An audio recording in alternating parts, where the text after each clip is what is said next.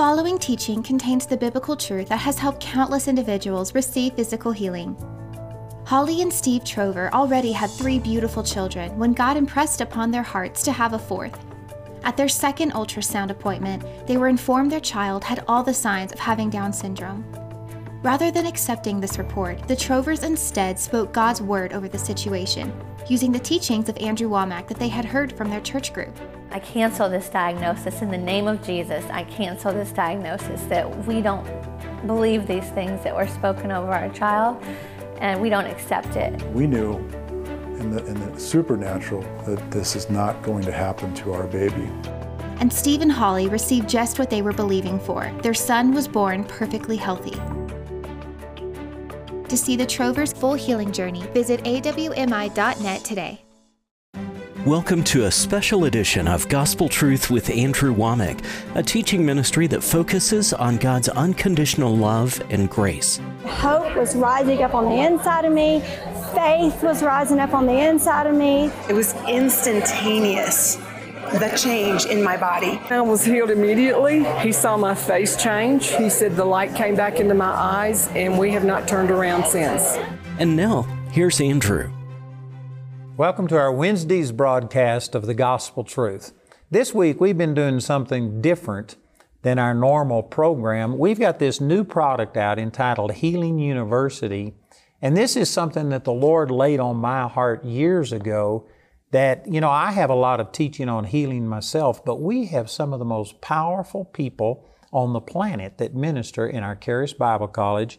And these people have seen great miracles themselves. And the Lord just laid it on my heart to pool all of our teaching. We're overlapping. Some of us are saying the exact same thing that somebody else said, but it's always from our perspective. And I believe that each one of us together make an impact that none of us could have by ourselves. So we've put this together. We have 48 hours worth of teaching from seven different instructors in Charis Bible College.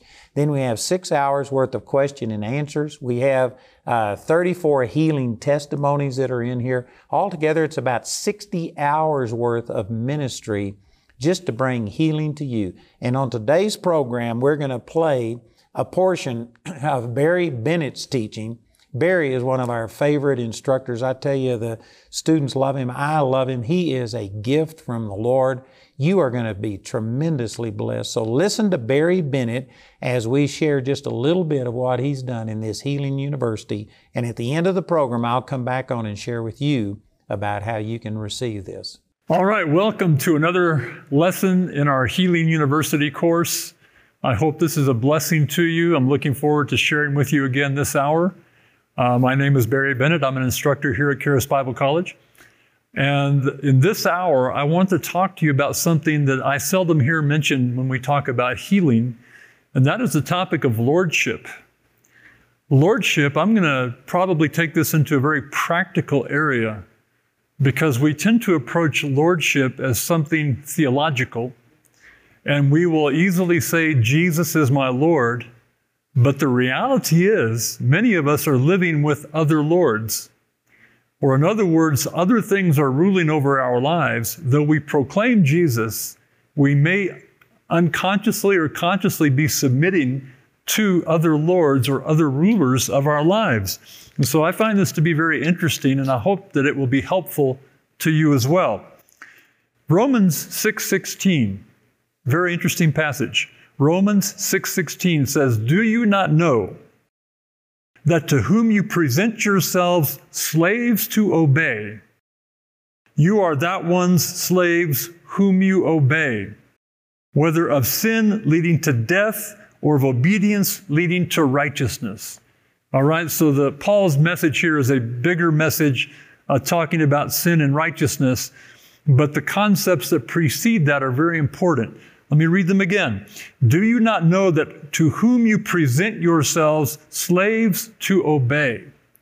Or, in other words, in life, we have many, many options in which we can submit ourselves, knowingly or unknowingly, to that influence and allow that influence to limit or confine our lives to a much smaller realm than what God had in mind for us. We become slaves to that which we submit to. He goes on to say, uh, You are that one's slaves, or you become a slave to the one you obey, whether of sin leading to death. So we could, we could take those words out and put in other words, fill in the blank here. You become slaves of whatever you choose to submit to, to give yourself to, to allow to have influence in your life, we can be talking about vices, we can be talking about addictions, we can be talking about anger management problems, we can be talking about poverty mentality, we can be talking about sickness and doctor's reports. Whatever we bow the knee to, or whatever has a major influence in our lives that defines our lives and constrains our lives or, or puts limitations on our lives, those things have become our Lord's. Now, maybe, maybe you haven't thought about it that way, but I, we want to look at this in more detail because if sickness has become a Lord, or if the doctor has become a Lord, we're in we have problems. We have got to understand what it means when we say Jesus is Lord. Amen? And we all say that, yes, Jesus is Lord. Amen. But how are you living? Is Jesus Lord over your health? Is Jesus Lord over your finances? Is Jesus Lord over your relationships, your marriage, your, your, the way you raise your children? Who really is your Lord or who are your Lords? Plural. What have you allowed to have major influence in your life? And so just saying that Jesus is Lord isn't always enough. Lordship is both theological and practical. And I'm not, I'm not denying that we all believe Jesus is Lord. But the practical end of that is how are you living? Is he the Lord of your life, or are other things the Lord of our lives? Let's go to John chapter 5. I want to give you an example here. John chapter 5, we're going to read verses 1 through 9. John 5 1 says, After this there was a feast of the Jews, and Jesus went up to Jerusalem. Now there is in Jerusalem, by the sheep gate, a pool, which is called in Hebrew Bethesda, having five porches. In these lay a great multitude of sick people. Now, this is interesting to me because Jesus was already quite, already quite famous, and multitudes were following him all over Israel and getting healed. And yet, at the Pool of Bethesda, there's a multitude of sick people that weren't following after Jesus. They weren't seeking after Jesus. They were looking at something else for their healing. Interesting thought. Okay? In these lay a great multitude of sick people, blind, lame, paralyzed, waiting for the moving of the water. For an angel went down at a certain time into the pool and stirred up the water. Then whoever stepped in first after the stirring of the water was made well of whatever disease he had. Now I'm going to comment on that in just a moment. It says, Now a certain man was there who had an infirmity 38 years. When Jesus saw him lying there, 38 years, can you imagine?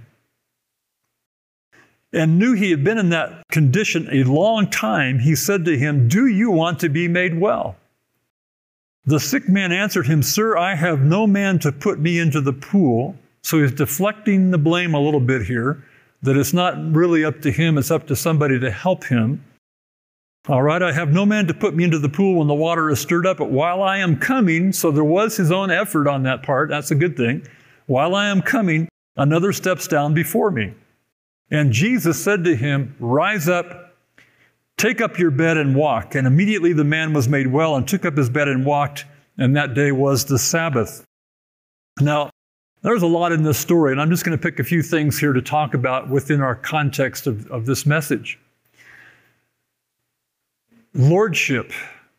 This man had been sick for 38 years and probably most of that time, he's been carried daily by friends or family to the of Bethesda. And he's put down in a certain spot, and his friends are put down wherever they are around him. And so we're going to assume a mini culture has developed over the decades. And these people all know each other, and they play dominoes, and they play cards, and they read the paper, and people bring them food. And so there's a whole culture here. He has become submitted to the lordship of chronic sickness. His expectation, as we talked in another lesson, his expectation is this is my life. And so that is a Lord in his life. The next Lord I see in this in this story, and I'm gonna I'm gonna suggest this, I'm gonna speculate with you, and you don't have to agree with me. But I think the angel story was a superstition. I don't think there really was an angel that came down. I cannot find that method of healing in the Old Testament. The law gave specific instructions on how to get healed. But Israel had drifted so far from the law and the Pharisees and the Sadducees and what have you that nobody was walking in that reality. And so I think they've made up a superstition. Now, you may disagree, but I can't see God doing that with his people on a whim, just randomly sending an angel down to stir up the waters and someone gets healed. So I'm going to put it this way for the sake of this message that he was submitted to a superstition or there was a lordship of superstition, or we'll say a lordship of bad teaching, however you want to put it. But something was ruling over his concept of God and his concept of how healing took place or doesn't take place. Man, there are so many Christians that have a lordship of bad teaching. And they don't even believe God will heal them. They believe he will, he could, but he might not. That's a false Lord because the decision to heal all has already been made. God is not making this decision willy nilly. It's not one day he feels like it and the next day he doesn't. That is bad teaching. That is a bad concept of God. That is a false Lord because it is making people submit to doubt and unbelief and the fact that God moves on a whim and he, he sends an angel on a whim and perhaps somebody gets in the water first and gets healed, that's a superstition. That's a bad teaching. That's a tradition of men. And so, first of all, he submitted to the lordship of his own sickness, and then he submitted to the lordship of bad teaching or a superstition. And those things are defining his life.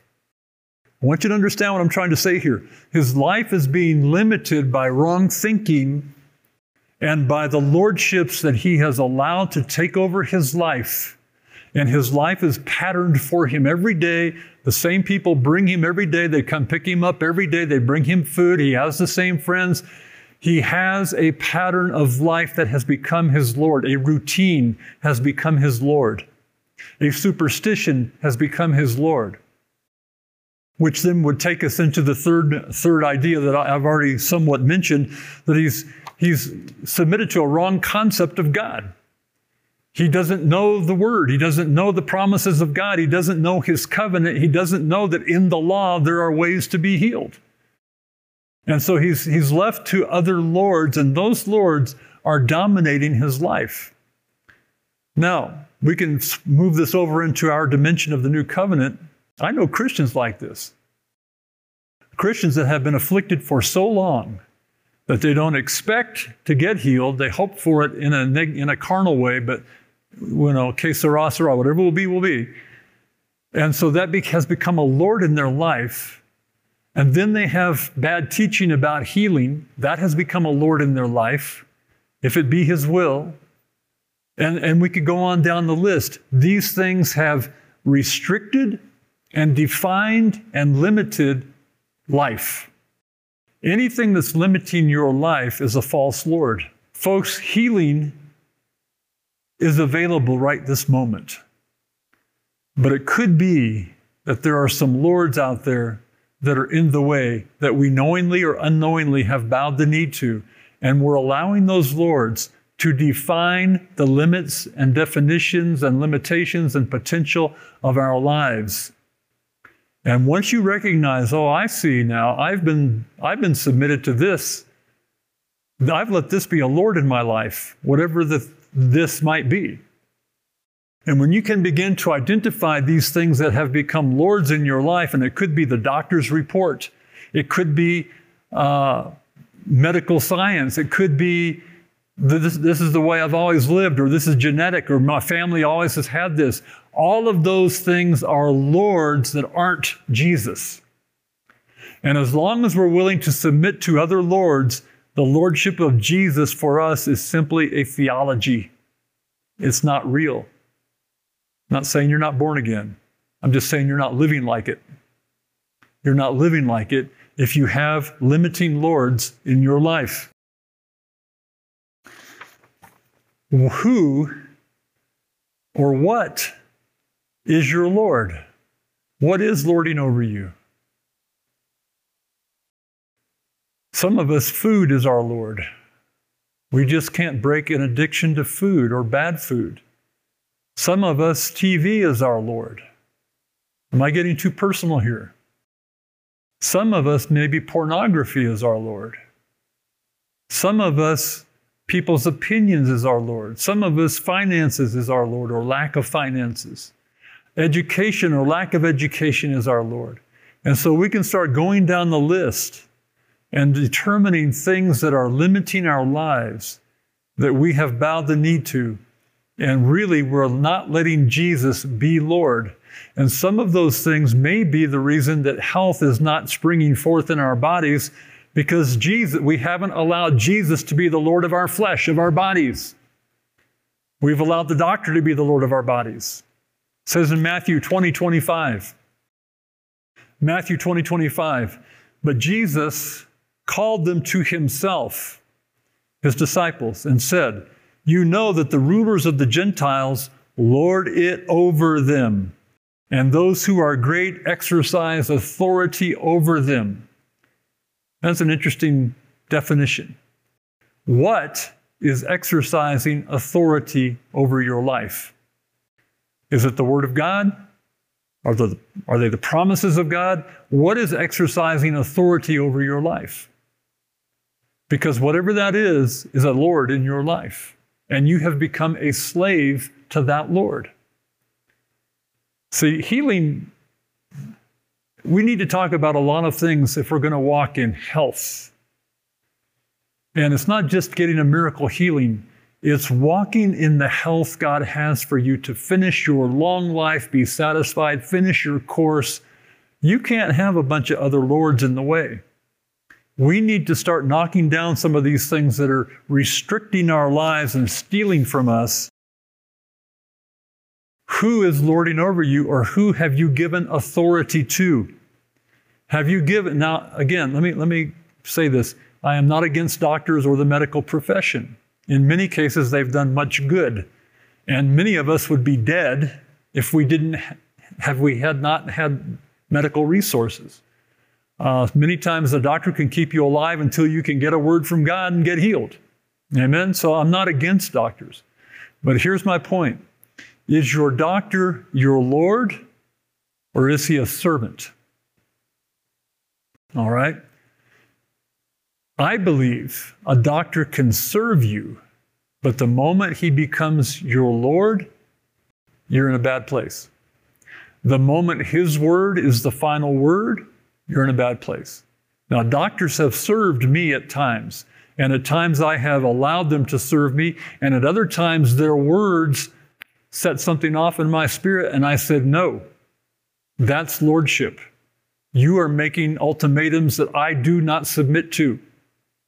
In other cases, serving me has been of great benefit to me. I call it physical maintenance. Like a car needs maintenance, sometimes I need maintenance. I don't have a problem with that. But a doctor needs to be a servant and not a Lord. Once he becomes your Lord, once his word is the last word and you bow the knee to that word, you're going to harvest whatever it is he's declared. All right? Is your bank account your Lord? Or your salary? Or your lack of income? Is that lording it over you and, and defining the limits of your faith? Anything that restricts the, the limits of your faith is a false Lord. We've got to determine what has authority in our lives the vision of God, the promises of God, or a bank account or a doctor's report. Who have we given authority to? Is fear a Lord in your life? Are you constrained by fear? And, and, and there's no, no faith in your heart, or we'll say you're not activating the faith that's in your heart if you're born again. And so you allow fear to determine how far you go, where you live, how you live, what you'll do, when you'll do it. All of these, so many people live in fear. There's a whole subject right there, just the power of fear. That can be a Lord in your life. Circumstances, we could talk about all kinds of things, but are circumstances your Lord? Or are you Lord over circumstances? Is the past your Lord? Well, brother, if you only knew what I'd done, and you, if you only knew my story, you would know why I don't do this or I don't do that. You're allowing your past to be your Lord. Paul had a past. He was responsible for the deaths of Christians. But he said, Forgetting what lies behind, I press on. Forgetting what lies behind. You can't let your past, even if you're the Apostle Paul, you can't let your past be your Lord, or you will never accomplish God's purpose for your life. So as we hopefully as I'm as I'm going through these different ideas, you're beginning to the lights going on that you're seeing there are certain things perhaps that you've allowed to limit your life, to steal your future, and to steal your health. False lords, they can be knocked over, they can be done away with, and the truth will set you free if you get a hold of this, of this revelation. Okay? Anything that influences, limits, hinders, and binds you is a Lord you have allowed. You're going to have to do the evaluation, but I'm giving you some options here of what you might want to consider. Jesus wants to be the Lord of your life. Jesus wants to be the healer of your life. Jesus wants you to cast aside the garment of your old identity, cast aside the fear of the critics and people's opinions, cast aside the, the structure of religion, the superstitions, the bad teaching, all the things that want to restrict you and keep you sick and keep you down and keep you out. That isn't the Lordship of Christ. The Lordship of Christ will lift you up, will heal you, will set you on your eternal course. That's the Lordship of Jesus. It will set you free. Let's go to 2 Peter 1. I'm going to finish up here. 2 Peter 1, 3 and 4. 2 Peter 1, 3 and 4 says, As his divine power, who are we talking about? The Lord Jesus Christ. As his divine power has given to us all things that pertain to life and godliness through the knowledge of Him, the knowledge of the Lord Jesus Christ, who has called us by glory and virtue, by which have been given to us exceedingly great and precious promises, not limitations, not restrictions, but potential promises, by which, it goes on to say, promises that through these you might be partakers of the divine nature. Or, in other words, God wants you to enjoy the same quality of life that He enjoys. And He's given us promises, not limitations, promises, not fear, faith, that the Lordship of Jesus could set us free to walk out our full purpose in health and enjoy life. Praise God. One more verse, Colossians 1:13. Colossians 1:13 says, He has delivered us. Who's He? The Lord Jesus Christ. Is He your Lord? Not just theologically, but practically. Is He your Lord? He has delivered us from the power of darkness, from the power of other lords. He has delivered us from the power of darkness and conveyed us or translated us into the kingdom of His dear Son or the Son of His love. We have been translated from the dominion of other lords into the dominion of the Lord Jesus Christ. And His Lordship is all about you being completely whole, completely healthy, completely full of God's purpose, full of God's joy, full of God's peace. That's Lordship. And anything less is a false Lord. Identify the false lords, knock them down, and choose to step into the Lordship of Jesus Christ. Amen. Let me pray for you. Hallelujah. Father, praise God. We thank you for your lordship. And we declare and choose today to step over from the, the lordships of limitations, of fear, of everything that we've discussed. We are choosing to step out of that lordship and into the kingdom of God where the Lord Jesus Christ has promises for us has potential for us, has freedom for us, has growth for us, has health and healing for us. I declare now, and with my brothers and sisters that are watching this, that Jesus is truly the Lord of my life and the Lord of my health. And Father, we praise you. We give you all the glory in the powerful name of the Lord Jesus Christ. Amen and amen. We'll see you next time. Praise God. I know that that blessed you. Barry is just awesome. And I tell you, his son, Daniel, is awesome too. God's raising up the next generation. But anyway, the teaching that you heard today was just a portion of this Healing University. And we have uh, about 60 hours total ministry in this. This is a, a kind of a you know, a high dollar item, but looking at what you get for it, actually, this is a super deal. It's a great price. If you'll listen, our announcer is going to give you information about how you can receive this. And I encourage you to get this for yourself. It's specifically designed so you can share it and teach it to other people. Listen to our announcer and please call or write today. In the history of Andrew Wommack Ministries, this is the most comprehensive product we've ever presented. Healing University will graduate you from where you are to a level of understanding and empowerment that you've never known. It's a collection of healing secrets compiled in over 60 hours of video. These are sessions taught by Andrew Wommack and six other Charis Bible College instructors who've not only experienced healing for themselves, but have been instrumental in training countless others to receive their own healing. Healing University is broken down into three consecutive sections. Section 1 focuses on what the Bible says regarding healing and why believers should expect healing for themselves and for others. Section 2 emphasizes how to receive healing, and Section 3 concentrates on real life application when ministering healing to others. Healing University delivers the power of the gospel in 48 lessons and six question and answer sessions. Every lesson includes a video, audio file, chapter lesson, and printable PDF. Each lesson builds on the last lesson, forming a solid foundation from which to receive healing and minister healing to others. Through the online platform, you have lifetime access to all the videos and digital workbooks on your computer or smart device. You can print out each lesson through the online platform as many times as you'd like. Healing University is the perfect curriculum for home groups and Bible studies. Order this life changing Healing University for you or for someone you love for a gift of $499 by visiting our website at awmi.net. This is the last night of our 2019 Healing is Here conference, and I tell you, it has been spectacular.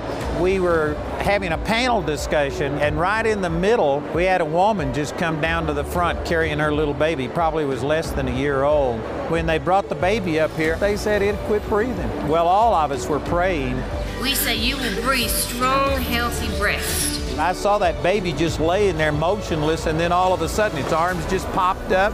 Thank you, Father, for resurrection life. Yes. In this child, in Jesus' name. name. That baby may have died in front of us, but that's not the last report. No! if you weren't a part of this, if you didn't see it by our live stream, well, then go check it out. You'll be blessed.